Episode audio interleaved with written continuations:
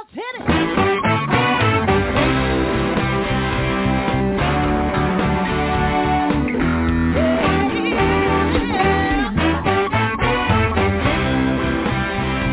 Well, hi everyone, and welcome to Alzheimer's Speaks Radio. I'm your host, Lori La Bey, and I'm so excited that you're joining us today.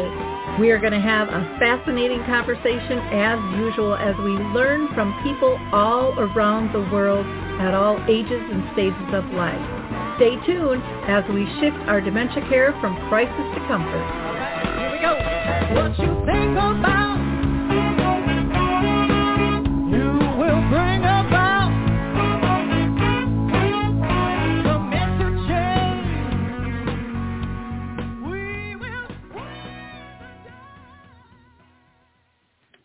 Well, hi everyone, and welcome back to Alzheimer's Speaks Radio. I'm your host, Lori La Bey, and I'm thrilled you could join us today. If you liked our opening music, it's called Clarion Call by the Mark Arneson Band, and you can download that on any of your favorite music platforms.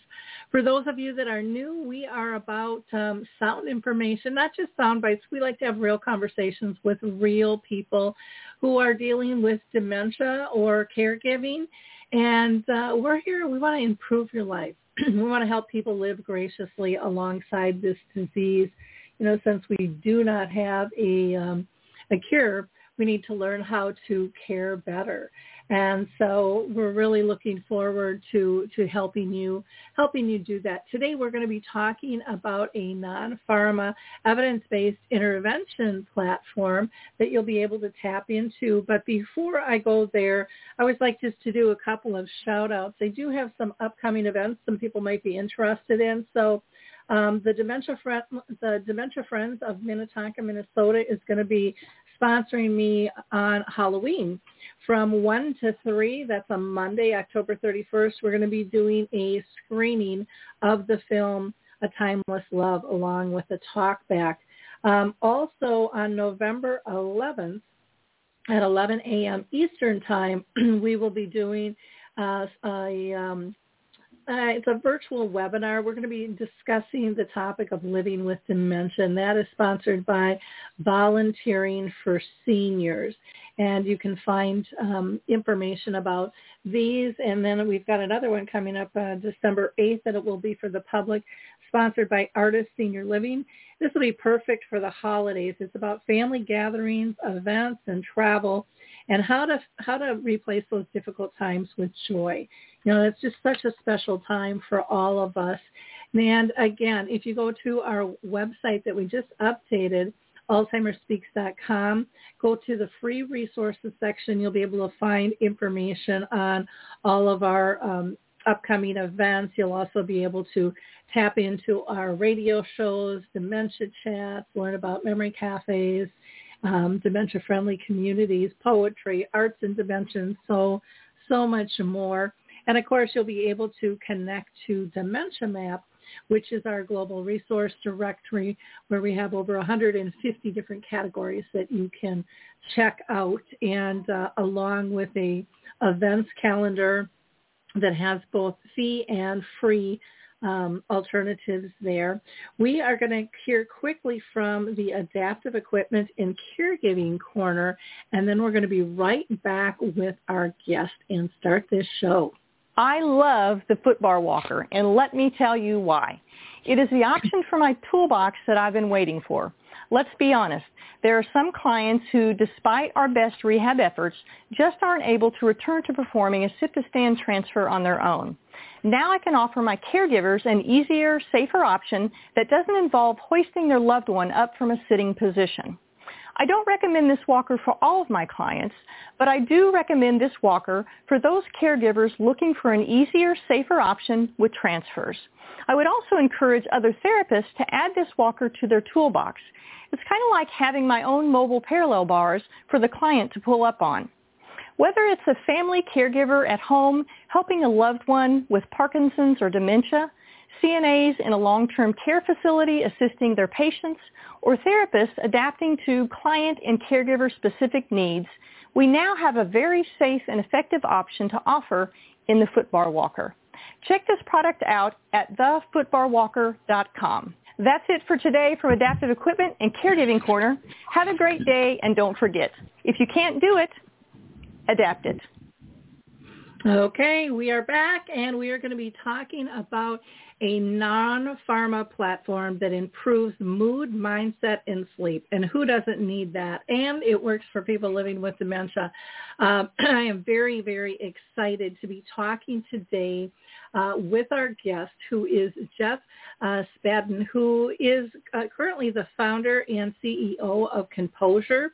Again, an evidence-based well-being platform that uses on-demand personalized soundscapes as a non-pharma intervention to improve, again, mood, mindset, and sleep for older adults living with dementia. now, his background is he is a composer, a musician. He um, has also been in the, the television industry creating original music for HBO, NBC, ABC, um, M, uh, AMC, and Mercedes-Benz. So um, Jeff, welcome to the show today. I'm thrilled you can join us. Thanks, Lori. I'm I'm really happy to be with you today and, and get to uh, speak to everybody. Um, and I, I just want to say I, I, I'm a big fan of your theme song, and and I love that you call out what the name of the song is and the artist and where to get it. That's really amazing.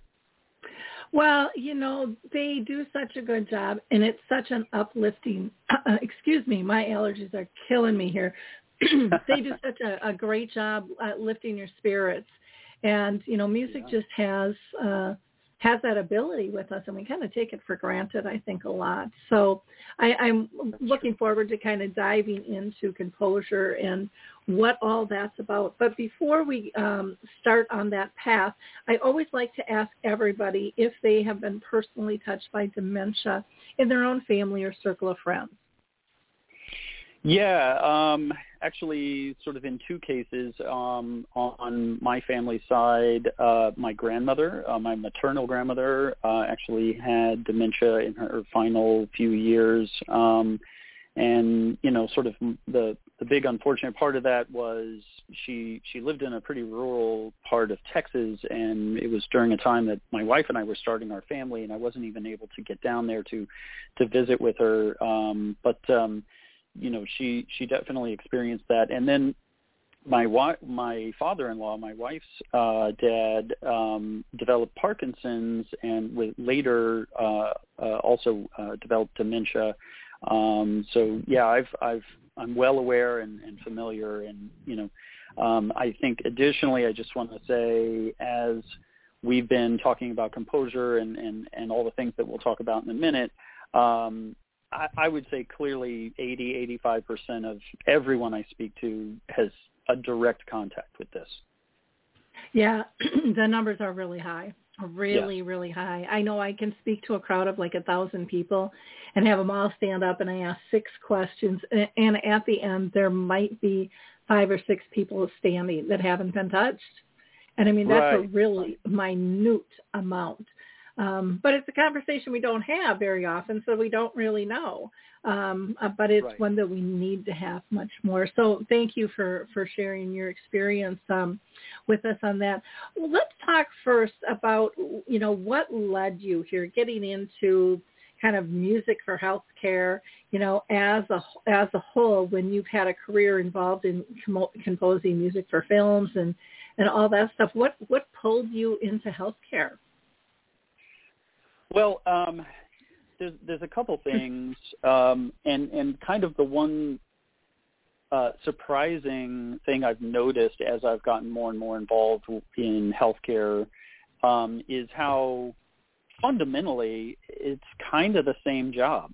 Uh, whether I'm writing music for the stage or for film, TV, advertising, healthcare, there uh, each each use case has its own specific requirements uh, and needs and challenges. But fundamentally, what I mean by it being the same is that music is far more than just entertainment. Um, it's communication. It's it's a way of connecting with people. It's a it's a very powerful tool for our uh, our moods and our mindsets and our, our general outlook. And you know, this is something that I guess going back to the genesis of the question, what led me here? Um, you know, even reaching further back in my career when I was a performing musician, I used to play trumpet in uh, different jazz and pop bands and so forth, and the the the sort of instant reaction people have to music is not psychosis. It's not some crazy sort of off the wall thing. It is a it's an instinctual part of what it means to be human. Hearing music and sound, um, we we feel it in a very visceral way, and that you know uh, throughout my career I've been deeply fascinated with what is going on there. Why? What is the physical reaction? What is the neurological reaction? What are the psychiatric, you know, or or psychological reactions? And and why is this all interconnected? So, to me, this just felt like a natural progression. Um, you know, as as I went from writing music to film, and and now sort of uh, looking at how we can deliver, you know, soundscapes and sounds that have healthy outcomes uh, and do it at scale for people. Okay. Well, and we're seeing so much more research being done on this, which is about time. Um, you know, yeah. I, I think music is one of those subtle components in our life that we just really don't always pay as much attention to the effects that it has on us. Um, yet we we know we like it as background. We know it can change our mood. It can make us laugh. It can make us cry. It can make us feel sentimental on all different types of level and pull us pull us back into time. Um, you know, perk our energy up, slow us down. Uh, but again, we yeah. don't really, we, we really aren't conscious about all those things at play, but we, I think a lot of times know how to tap into those things. I do want to mention to our audience that we are live today, and so you can call in with your questions, and I see we do have a caller um, right now, but that number is 323-870-4323. 870-4602. I want to um, ask Jeff one more question and then I'll get to our caller. And that is, you know, what are some of the biggest changes in music and in audio as a whole compared to 10 years ago that you're seeing? Yeah, um, well, it's interesting. I, I, I, sort of mentioned before that um, music is a, a tool for mood and mindset and these kinds of issues. And I think it's something that you know we, uh, as you were alluding to, we kind of um, we use these things instinctually, um, and that's actually kind of what we're noticing is a big shift. I think for many many years um, throughout the 20th century with all its progressions in you know recording music distributing music and so forth i think we're seeing sort of a resurgence of music and sound as being a more, playing more of a functional role in our lives um, so you know as you say something that you know if you need help focusing, then put on some music. If you're feeling stressed and want to calm down, you can put on some music or, or listen to some nature sounds, perhaps. Um, everybody has things that work for them. Um, and you know, there's a couple. So, so another couple of trends that we're sort of noticing are influencing um, the role music and audio have in our lives is, you know, even going back to healthcare for a second. I mean, we're seeing a mo- in a moment we're in a moment in time when healthcare is is starting to embrace this idea of holistic approaches that what is good for the mind is also good for the body and vice versa and, you know, music is one of these modalities where it is, you know, something we listen to. We can listen to it passively, and it has uh, an impact on how we feel. We can also be participating in music, and that encourages body movement and all kinds of um, physical activation, you know, dancing and so forth. Um, and and so that's a kind of a seismic shift. Um, and I'll say that some of this has given way because you know, the digital revolution and the internet has greatly democratized the creative experience. So, you know, m- new music is coming out on a nearly per second basis in the world somewhere.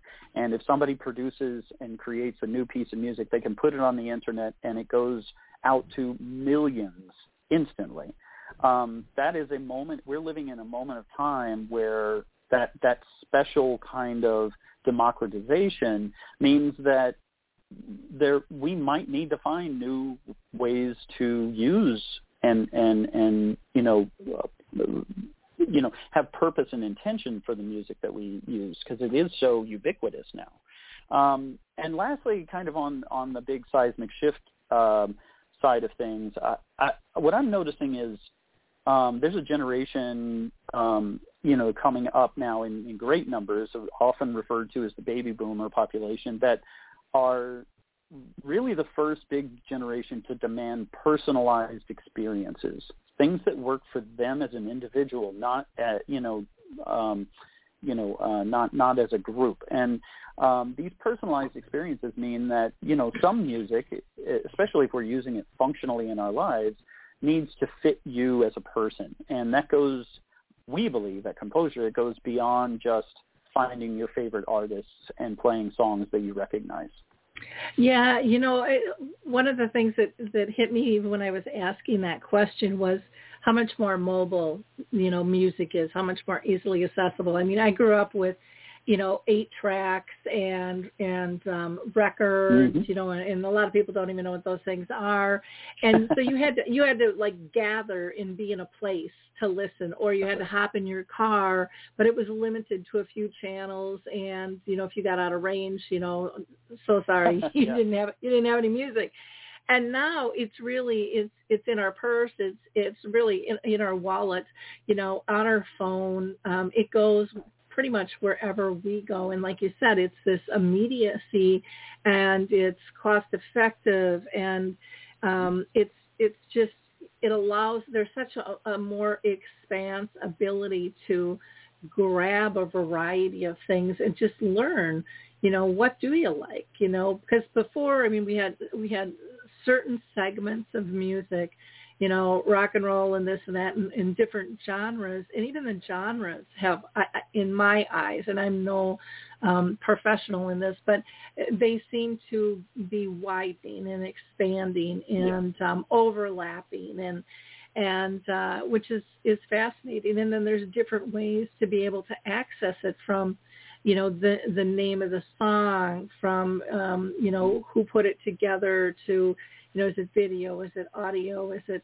I mean, there's just there's right. so many different pieces to it. It's it's unbelievable, and and um, so I think that being mobile, being accessible, has gotten us more aware of music. But again, I still think pretty uneducated as to what it's really doing for us on the well, whole. It's, it's also it can, it can be quite overwhelming too because mm-hmm. you have literally a world of choices.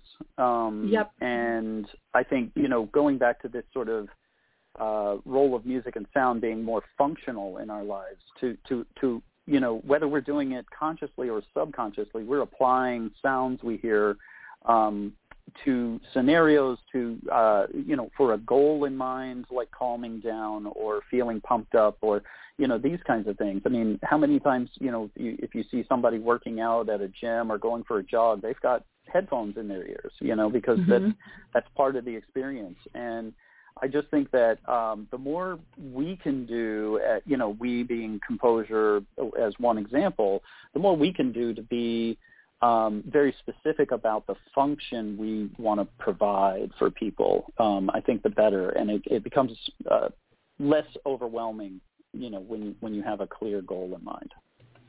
Yeah, I I agree. And like you said, that overwhelming. We seem to, as a society, we you know we start small, then we go big, and then we pull back and go, okay, that's too much. And and right. so we're really we're really back into that personalized segment with the t- that I want to dive into. But I do want to get to this caller here and just see. Sometimes people call in, and this is just their mode to listen. Um, others sure. are listening, you know, via the internet. But I've got a caller, and I'm going to uh, put you live on the air from a 2223 number. You are live and on the air if you want to introduce yourself and uh, tell us why you're calling in. 2223 number? number? You do. I do. and who do you think it is? I believe that's my mom trying to call in. Um, she may be uh, listening in, that, in through that mode. Oh, okay. Mom, do you want to say is if this is you, do you want to say anything, or do you prefer just to be silent and a mouse in the corner there and, and listen in? okay, we, it sounds like she wants to be a mouse and just listen in, and that's okay. That's uh, perfectly okay. fine. So well, well let's Mom. get in. let's get into talking about uh, composure and and you know what kind of platform is it and how does it work? Oh my gosh, I scared her off. She hung up. I feel bad now. so it's perfectly fine. Perfectly fine. yeah. Um, yeah. I, so Composure is, uh, you know, it's currently a web-based app, um, Mhm. which means that we can be accessed through a smartphone, a tablet. Uh, we're even used on some folks' uh, smart TVs because the the modern TVs now with internet access have a built-in web browser, so you can access straight from there as well.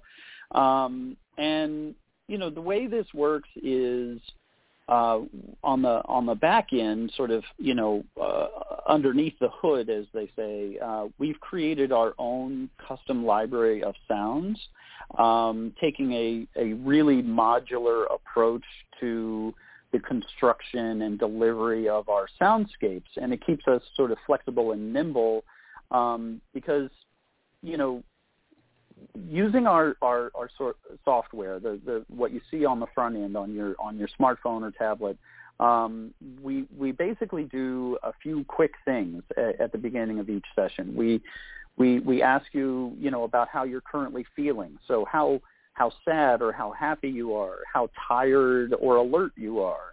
Um, maybe you know what your your physical comfort level is, um, and from there we we like to assess how you'd rather be feeling. So we now know we got a, a snapshot of how your current state is, and we'd like to ask what your goal is, and and and then a fixed length of time, like you know, 10, 20 minutes, 30 minutes, um, to spend with the the app. And and what this does is it acts as sort of like ingredients to inform our um, our platform how to deliver soundscapes that meet you where you are currently and take you on a sonic journey, we call it, uh, this general gentle ride uh, through sound and music to get you where you want to be. What is your ultimate goal? Do you want to feel calm? Do you want to feel focused, uh, more focused? Do you want to feel uplifted? Um, and you know, this this speaks to that sort of personalized experience uh, uh, thing that we were mentioning before. Is we'd like to be able to deliver a soundscape that feels and acts like it's built for you in that moment at that time and get you where you want to go. Okay. Well, and that's nice because sometimes we don't. Uh, do uh, you, well, maybe I'm speaking online. Do you find that sometimes people don't really know where they're at in terms of mood? Yeah. Uh, That, there, there is that. Um, there is that, and and you know what I kind of like to say is there are no wrong answers here. Mhm. um, you know, ultimately our goal is, you know, and and it's something we can talk a little bit more about later. But you know, I think it's important for people to, to have their feelings and their current state feel sort of validated and responded to. You know, one of the things that goes wrong, in my opinion, about other, you know, platforms or audio streaming services or even searching up things on YouTube that are labeled calm music or, you know, uh, things to study by or, you know, these kinds of things. The, what kind of goes wrong there is it's a, it's treating it like a panacea. It's saying, you know, here's instantly some calm music you can listen to, but maybe at the moment you start this, you're not feeling very calm. So there's a bit of a, a disconnect there, you know, and you have to, Mhm. it takes a while to settle into what you're listening to and have it take effect. We try and validate sort of how you're feeling currently so that we can, we address that. And, you know, if you're feeling extremely sad and maybe very tired, uh, you know, maybe experiencing some physical discomfort, let's say, we try and start every sonic journey with those things in mind and actually kind of meet you where you are, as I say.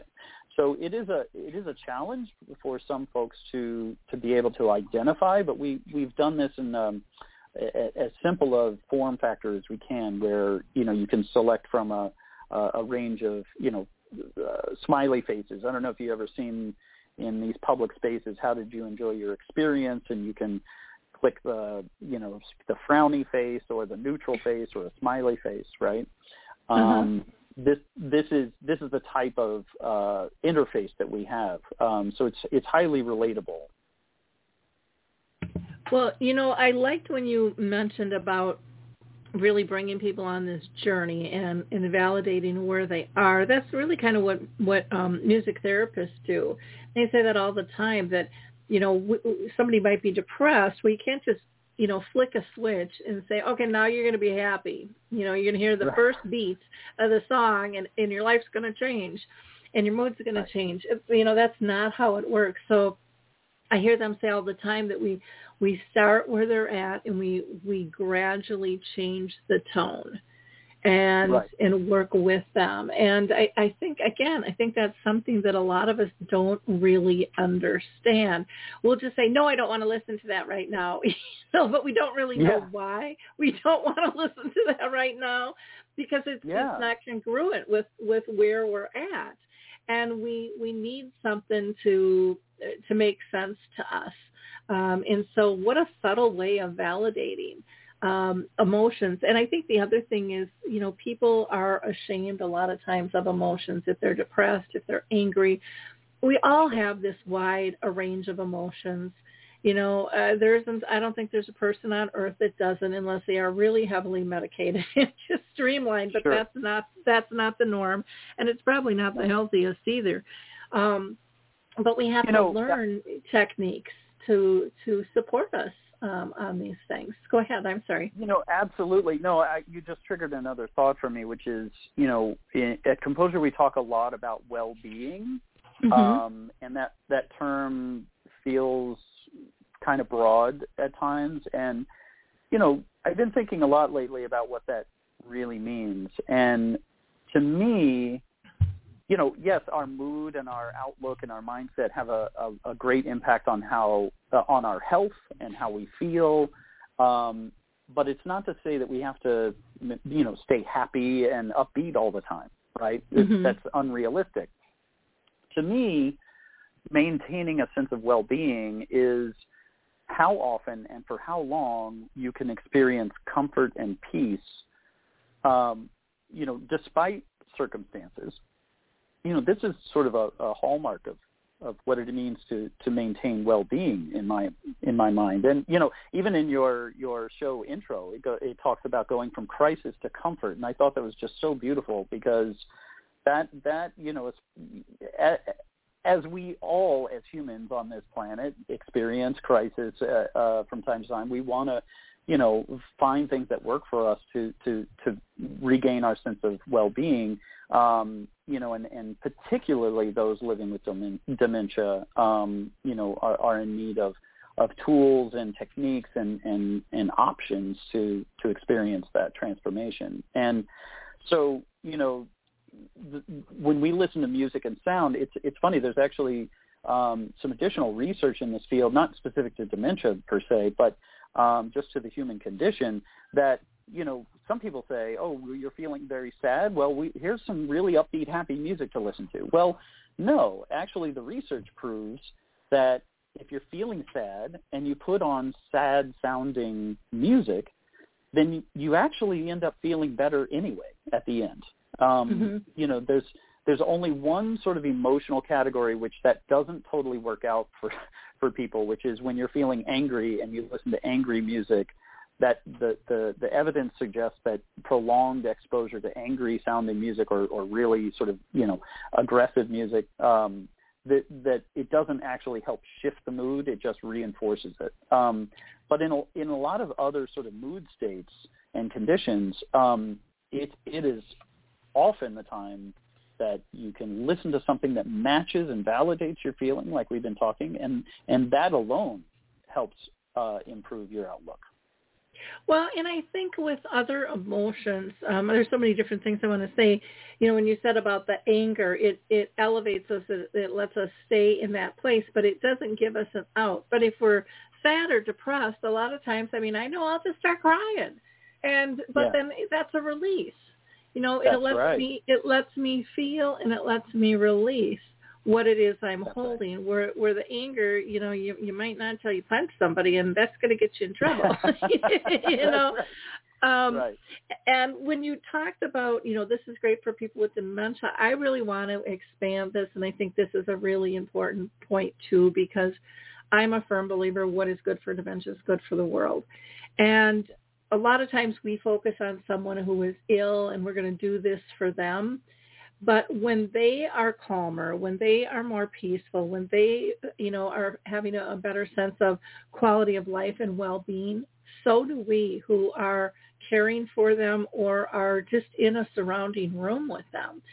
You know, we have a ripple effect between all of us. And it's massively huge. And again, a subtle thing that we don't always pick up on, um, but it is profound. And, you know, there's movies um, that are out there in, in films that kind of show uh, you know, this awakening where somebody can be disconnected and then all of a sudden they kind of come alive, like um, alive inside is, is a perfect example. And everybody's mood in the room changes because they notice that Henry has come alive and right. and they feel that. And so right. uh, again, you know, sometimes as care partners, professional and or personal, you know, this is good for us too. Staff are under a lot of duress. You know, they're understaffed, overworked. Um, we need to leverage these tools to help everybody kind of stay calm, find that peacefulness, and be able to share a, a joyful, peaceful moment. You know, whatever that looks like.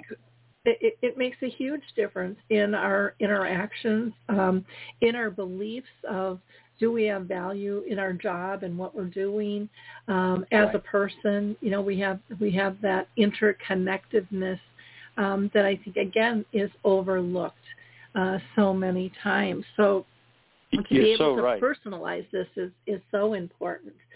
Um, go go ahead, Jeff.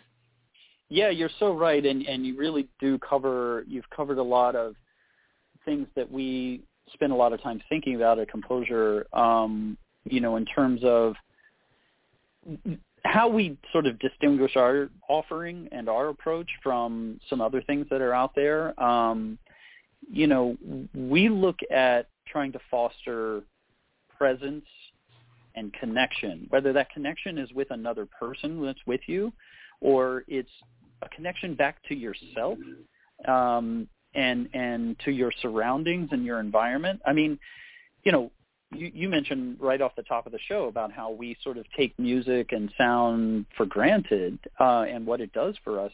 You know, we're we're pretty much bombarded all day long with environmental stimulus of all kinds, and sound is a big part of that that we don't necessarily know that we're we're affected by. But you know, it, it it's true. You know, we we talk.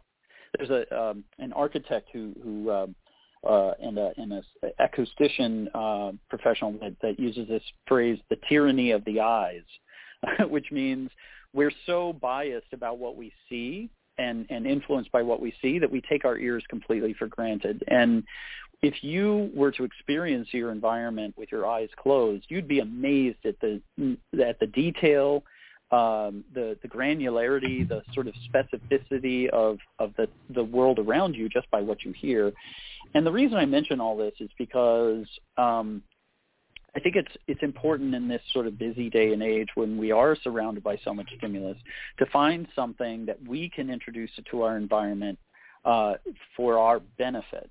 You know, mm-hmm. um, and I, and I know you cover this a lot in various ways with the, the the various guests that you have on, and and sort of the new ways of looking at things. But you know, I, I also say that this is I, I talk a lot about the human condition or this is what humans experience. I just think that the as you say, if we can solve for dementia, we're solving for the world. And music and sound in particular are a very sort of humanistic art form and um, and and actually, like I said before, a, a tool that we can use. So we sort of look at composure and our soundscapes as a a very effective uh, but very purposely background stimulus. So as you were saying the scenario before about a caregiver and and a care recipient uh, sharing a moment together. You wouldn't want to put on. I mean, unless you want to dance around the room and so forth. That's great. Um, but uh, you know, if you want to have a meaningful connection with that person, you could include our sounds in the background to sort of have that shared experience. Um, you know, I often think about uh, back in my 20s when I was doing yoga on a more regular basis. I, I don't really do it anymore. Um, the best yoga teachers I had all put on music before anyone even entered the classroom. And the reason for that was because we're all coming from our busy lives, our distractions, our our thoughts and plans and all that. And then you enter this space that has this uh, very particular sounding music, um, and all of a sudden we're we go from 20 disparate, separate, siloed people to one unit, um, mm-hmm. and it, it it's the best environment to you know a best way to kind of collectively get people um, you know experiencing the same thing and and, and feeling more connected. Um, so it's not. Uh, it doesn't mean you all have to clap to the beat together. It does. You don't have to sing along together. It's just the experience experiencing the same stimulus like that um, you know really does wonders well and the other thing it can do is really set up a routine you know it's mm-hmm. it can set up i mean if you do this in a patterned way and let's say you're going to play a certain music before before dinner maybe somebody doesn't really yeah. like to eat a whole lot and you know music yep. people might not believe it but music can you know up up your appetite or decrease it just like it can help you sleep or it can you know, um, help help That's wake right. you up.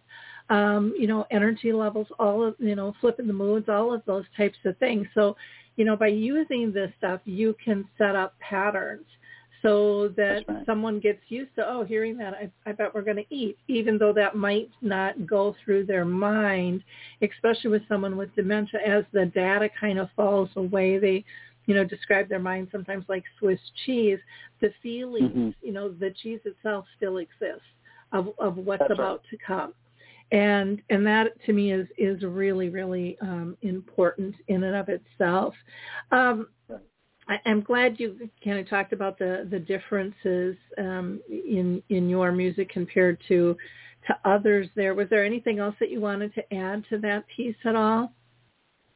No, I you know I I, I think that um, we we have such enormous respect for music therapists. Uh, we're very careful not to say that we're music therapy. This is not what we're. This is not the territory we, in which we exist. We're a wholly mm-hmm. separate thing. I mean, you know, the the the work that music therapists do, do I mean, they're true healers in, in you know in in the purest of forms, um, and we have such respect for what they do. Um, I think the the act of engaging in musical performance or sing along or or even just having someone with you um, as they are performing music, it, it, it, there's some some really deep therapeutic benefits to that that's clear through evidence you know um, mm-hmm. we we sort of look at what we do as again being this you know i, I kind of it's tongue in cheek but we're sort of the best sounding music that you're not supposed to pay attention to mm-hmm. we're, we're we're meant for the background we're meant to sort of help bring you into a more present state of mind and help sh- you know very quickly. I mean we've seen in less than five minutes we've seen folks kind of turn themselves around uh mm-hmm. with, with just by listening. Um so so those are some of the main differences. We really focus on presence and connection whereas you know let's say um some other programs that that lean on music and sound might be connecting with their past and looking at reminiscence and the power that that holds is um, amazing, enormous uh, evidence around that as well. It's just a different type of, um, you know, modality, I guess you could say. Um, and and all of these things can be used interchangeably and com- complementary to one another. Um, I, I, I will say that you know we so far as a company have been working directly with uh, senior living communities um, within their skilled nursing environments and, and memory support environments. And the other benefit sort of that, that we have been looking at and investigating is, you know, a lot of these care environments, um, the, the care staff are, you know, generally overworked. Uh, they're, they're, they're stretched really thin. um, and they're not really able to tap into how each individual resident's um, you know mood state is and and how that might be shifting over time. Um, and one thing that we can do is look at how the platform is how our platform has been used, you know, and how how you know feelings and current states have been reported, um, and and be able to look at that over time, and and see if that's a, a help to, you know, is there something going on? Let's say, mm-hmm. you know, um, Helen has been experiencing a, a, a decline in her mood over the past couple of weeks. Well, that that's a great thing to go chat about with Helen. You know, ask her what's what's going on, and and see if that can't you know stem the tide of some you know bigger maybe unwanted behavioral outcome that that might be mm-hmm. coming. Right. So we we take a look at um, you know not as a diagnostic tool, but as a as a way to kind of help um, help people keep track of of you know uh, well-being factors, right? The non all the non-clinical stuff that that um, you know CNAs and and and and RNs and so forth are, are trained to look for. Um, this this covers the territory they may not be uh, able to gather uh, by other means. Now, you had mentioned, um, you know, that you work with uh, care communities, and I would imagine uh, senior living and, and maybe even home health care and hospice and things like that. Can families access composure as well as individuals? Yeah, actually, um, so so we aren't currently set up to do that, but I will uh, just caveat that by saying we have some future plans uh, coming up uh, where we would like to work more directly with um, with people living with dementia and their families and loved ones and and, and care providers uh, at home.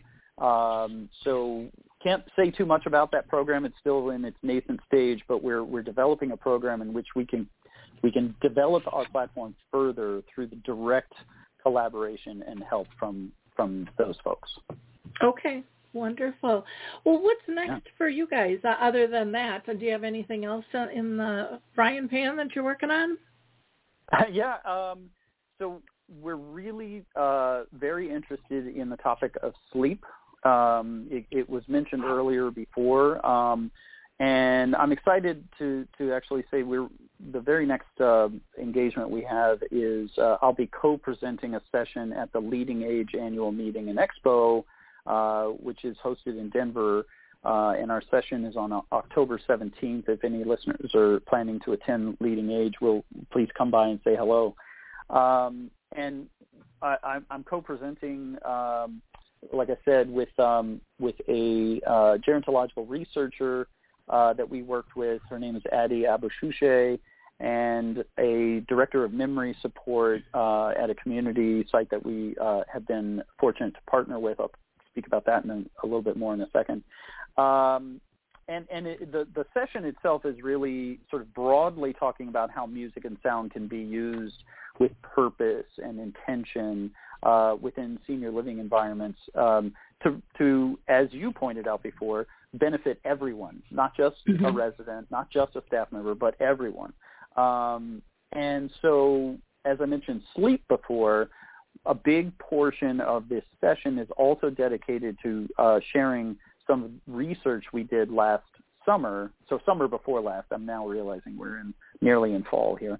Um, the uh, research we did uh, was in conjunction with the Center for Health Design um, and was conducted in a newly built memory support building uh, called Meadowview, which is part of the Garden Spot communities in Pennsylvania. Um, and we've been so lucky to partner with them. They've been incredibly supportive uh, of all our work. Um, and, and this study was uh, sort of a first of its kind uh, study to investigate whether or not curated sounds could be applied uh, in a memory support environment to improve quality of sleep, specifically for, for folks living with dementia. And if we were successful in doing that, what were the behavioral outcomes uh, throughout a 24-hour day cycle? Um, and I'll, I'll, just say, I mean, the, the, the study is uh, under peer review right now for a for publication. Um, so I can't give away too much of the farm here, but um, but you know we, we were really pleasantly uh, surprised by the results we got. Um, there was uh, a, a huge improvement in quality of sleep, and and we were also kind of taken back at how many different sort of behavioral outcomes also improved um, by by just changing that one part of a of, of a person's uh, 24-hour cycle, the sleep part. So I'm really encouraged by that. We're we're looking at how we can uh, expand on our study uh, and and investigate that further through direct work with you know individuals with dementia and their families, also with more care communities and um, you know and and looking forward to the study coming out hopefully before the end of the year this year. Um, yeah. Well, and that's such an important thing. And again, another thing that's overlooked because people like sleep. They're everyone's so focused on what's going on during a day. But boy, I mean, we all act differently if we don't get a full night's sleep. You know, we are groggy, right. we're disconnected, we can get cranky. I mean, there's there's so many wonderful moods that can pop out of that. You know, by, and then you know if if that is repeated over and over. I mean, I just think of you know, when I was pregnant with my daughter and I was up every two hours, um, you know, for nine months, I mean, you, you don't, it changes how the world looks Yeah. to you and how you behave. You know, you're just, Yeah. you're tired. You're, and, and we also know that, you know, when we sleep, that's kind of when our brain helps, you know, heal the mind and, and the body as well. So lots of big things. Plus, you know, it can reduce staff stressors in terms of, you know, trying to keep an eye out for people who are maybe wandering into other people's rooms. It can cause a lot of problem or, um, you know, sometimes they can steal stuff. Sometimes they're just up, you know, in the community room making noise and waking other people up. I mean, the ripple effect is, Right. is huge. And, um, it is. and it, yeah. and again can have a big effect on on staff and what they're able to do within their within their job as well and um you know how they're trying to maintain because usually shifts are are lessened during that sleep time. You know there's the the ratio typically isn't quite as high. But you know if you've got a lot of people that are up roaming around makes a big big difference um in, in what's- Absolutely, what's and you know, I'll. I'll also I'll also say that there's a, a growing body of ed- evidence that uh, connects um, sleep, well, poor quality of sleep and uh, degrees of sleep deprivation to development of dementia and furthering the decline if you are already diagnosed with dementia. So Mhm. there's, you know, as you said, being able to get a good night's sleep is what helps repair the mind and body. That's 100% true. Um, and what they're what they're showing, uh, what they're seeing now is that there's a, a link between lack of sleep and, in, in your 50s, uh, 40s, 50s, and, and early 60s um, to higher likelihood of, of developing dementia later on in life. And the, for those that already uh, are experiencing dementia, um, the the lack of sleep and the sort of disrupted sleep that comes along with you know just natural aging, but also with you know diagnoses and polypharma and all these other complications, um, it, it goes a long way to accelerating the disease, um, potentially you know uh, getting a good night's sleep. There's some there's some suggestions. I won't say evidence just yet, but there's some suggestions that you could actually slow the progression. So Mhm. um, it's sleep is an incredibly important factor, no matter how old you are. Um, and there's more and more sort of investigations in just how far-reaching, um, you know, a good night's sleep can be. Um, I'm investigating it myself personally. um, Yep. You know, uh, as a friend of mine says, you know, the the the way to st- have a great day is it starts with a great night's sleep. Yeah. Well, and I'm, you know, I'm 63. I have a lot of friends now that are nappers, you know, and say Uh-huh. I, and and they don't push that away. They listen to their body. I think because so many of us used to, I mean, just go, go, go, go, go. And I know for myself, Yeah. I would, I would push and push and push, and then I'd get sick and I'd be down for a week or two. you know, my body Right. would just go, enough, Lori, you're not paying attention. and so I'm, I'm, I, I would like to say I'm a little wiser with that, and I don't feel embarrassed about that. Um, and there's Right. some people that are really good and just say, you know what, I need nine hours sleep, and other people say I just need five. Um, but like you said, there's more studies coming out all the time on the importance of that. And, Yeah. um, you know, our life is just so fast paced. It's ridiculous. And, and I do think that we need to slow down and, and take care of ourselves and, and really pay attention to little things like sleep aren't little things. Um, yeah, But, I, but we I- put them I in that just reading- category.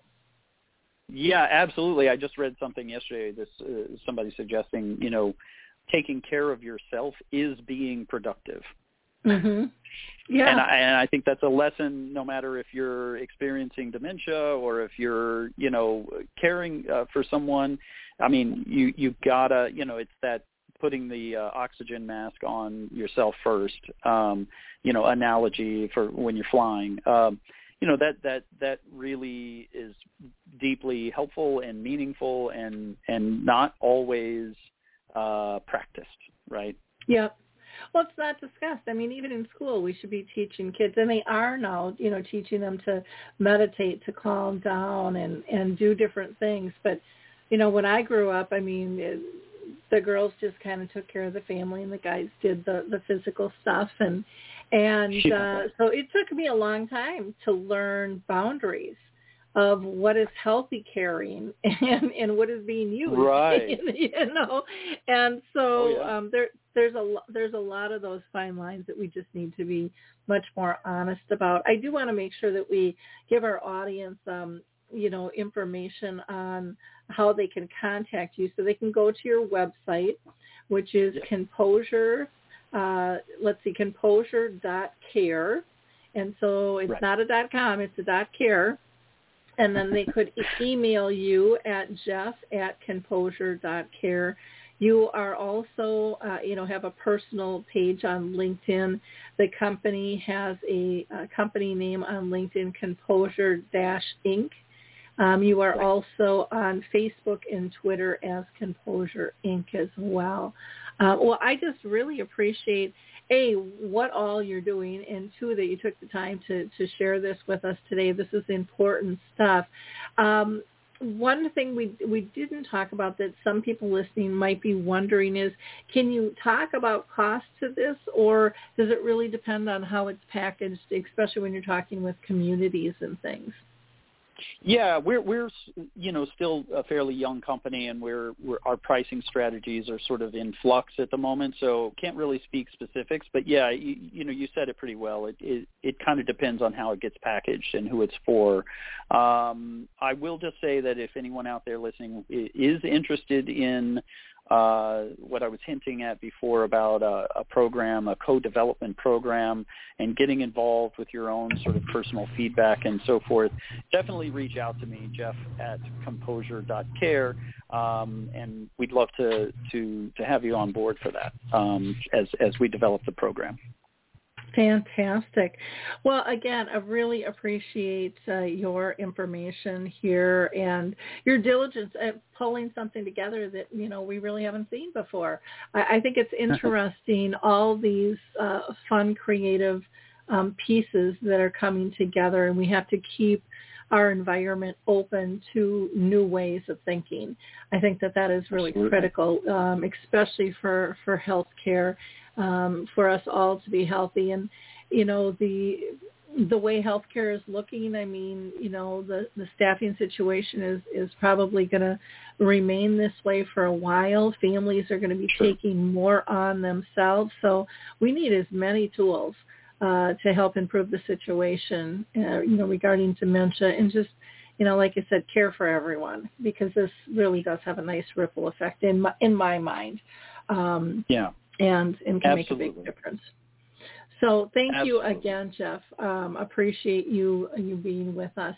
Uh, to our Yeah. audience, I hope that you like, click, and share this episode with people.